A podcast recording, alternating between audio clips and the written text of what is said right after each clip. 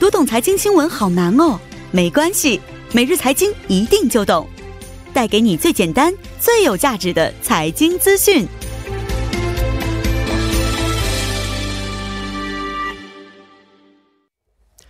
每日财经一听就懂，为您解读经济概念，分享生活经济资讯。那马上有请出我们的财经评论员董爱颖老师，老师好，你好，主持人。老师好。那、今天给我们带来的财经信息是什么方面的？呃，是一项政府政策哈。嗯，那么今天呢，主管经济的副总理兼企划财政部部长洪南基，呃，是在二哦是在本周的周一哈嗯，在上午二十、20号的上午呢，在这个举行了对外经济部长会议呢。哦，在这个部长会议上呢，通过了二零二零年韩国的对外经济政策的一个推进方向。嗯，而且在这个方向当中的这个发言当中呢，洪副总理是这样表示的：说嗯要这个在今年呢，要最大限度的消除韩中两国之间的这个交流合作的绊脚石。哦，所以今年这个韩中之间的这个经济合作也会嗯非常的活跃。哦啊，真的，如果从事韩中之间经贸往来的一些朋友们，应该是非常好的一条消息是了啊。的，是的，那促进这个中韩经济合作交流啊，我觉得肯定有一些计划是存在的。是的。现在看来有哪些具体的一些要实施的计划呢？那么这个韩国政府呢，将这个中韩经济合作关系升级哈，嗯作为今年一个这个对外呃经济政策的一个最主要的一个推进的课题哈，哦并表示将以这个中韩两国之间这个呃坚固的信任信任为基础哈嗯，恢复这个经济合作关系，扩大服务和嗯新产业领域当中、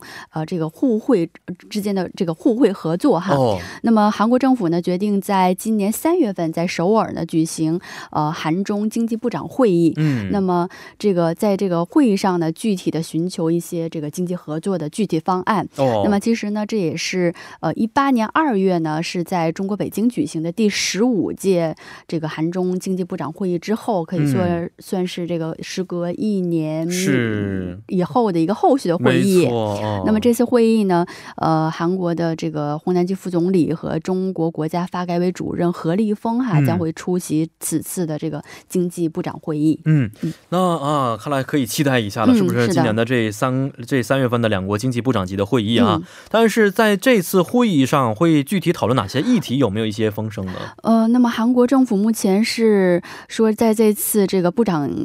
这个部长级会议讨论的中心内容嗯包括几点哈。第一，将就这个中韩自由自由贸易协定，也就是 FTA 中的一些服务和投资的相关内容哈，哦，进行一个后续的协商。嗯，啊那么第二呢，将加强在文化旅游、内容交流以及新产业领域之间的合作。嗯，嗯那么第三呢，嗯就是呃可能会构筑一个平台，那么这个平台将这个帮助两国企业共同进入第三国市场，哈，嗯是这样一个平台进行讨论。哦，那么此外呢，韩国政府还有意呢，通过这次呃政府高层合作的这个渠道，来嗯解决一些在中的韩国企业目前面临的一些问题，比如哦说，呃，目前中国政府正在对针对三星电子和嗯 SK 海力士进哦行是否这个违反这个反垄断规定的一个调查哈。哦，所以韩国政府也很可能会借这次机会哈，为韩嗯国这个企业谋谋福利。哦，嗯是，这也是非常重要的一个部分是啊的。嗯是那预计啊，在这次的会议之后啊，会给哪些产业带来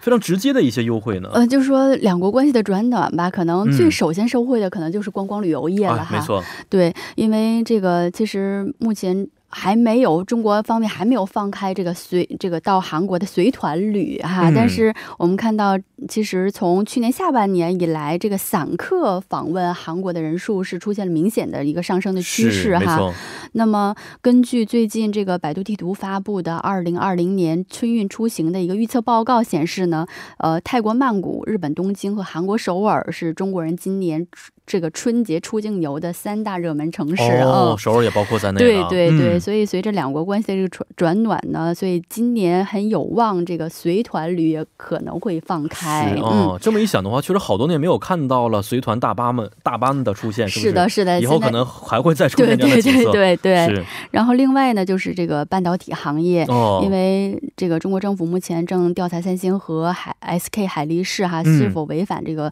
有反垄断的规定哈，是行反垄断调查。嗯，啊如其实如果被认定的话呢，不但会产生很大的一个罚金，也会大大影响两个企业在中国市场的一个拓展嗯哈。哦，所以，如果能在会议上哈能有解一个解决的方案的话，对于半导体行业来说也是非常好的一个消息了。嗯，是，呃，那两国之间呢，虽然中间有一些这个啊、嗯波折在里边啊、嗯嗯那去年的整体贸易规模怎么样啊呢？呃，其实我们看到，从这个在呃去年韩国的这个出口额当中呢，嗯，对中国的出口仍然是占了最大的一个份额哈。哦对中国出口是一千六百二十一亿美元，占到嗯韩国出口总额五千四百二十四亿美元的这个百分之三十。啊，非常重要的一非个国常家非常是多，非常高，嗯而且这个我记得应该是在十年前吧，这这个比重应该是百分之二十五。哦，然后之后，韩国也有一些想要这个叫也叫脱中国化吧，就哦减是少是对没中错国这个出口的依依赖度，对，但是一直这个很就难没有下去过，是是一直是在百分之二十五到百分之三十嗯之间这个徘徊，所是以没中国仍然是韩国第一大贸易伙伴。嗯嗯嗯而且韩国政府呢，目前还计划在年内这个要签订一个叫这个。RCEP 哈，嗯就是区域亚洲区域性的这个全面经济伙这个呃经济伙伴协定，嗯嗯其实这嗯个嗯协定嘛，我们去年在节目当中也提没到错过哈，它是由东南亚国家这个联盟十国发起的，嗯然后包括有中国、日本、韩国、澳大利亚、新西兰等呃这些国家都有参与哈。嗯那么其实如果这个呃自由也相当于是一个区域化的一个是这个经济组织吧，是如果这个协议能达成的话呢，呃，那么将会就说这个呃成员国之间这个贸易往来嗯肯定会上一个台阶。嗯哦，是，呃，我们都知道啊，这个一九九二年呢是中韩建交的元年啊，嗯嗯那么二是的嗯零二零年二二零二二年的时候呢、正好是两国建交三十周年的一个对纪念是日的是啊，的是值得期待的。那我看了一下，这一年是被评定为了中韩文化观光交流年啊。是，但是两我国发之现间嗯。今年年初开始，两国领导人就已经开始频繁的去是的，是互的访了，。而且就在这个二十号，就是在今天哈，嗯这个韩国驻华大使这个张夏成嗯大嗯使是在嗯北嗯京哈，就在今天下午，应该是在北京这个见这个特派记者团的时候嗯表示哈，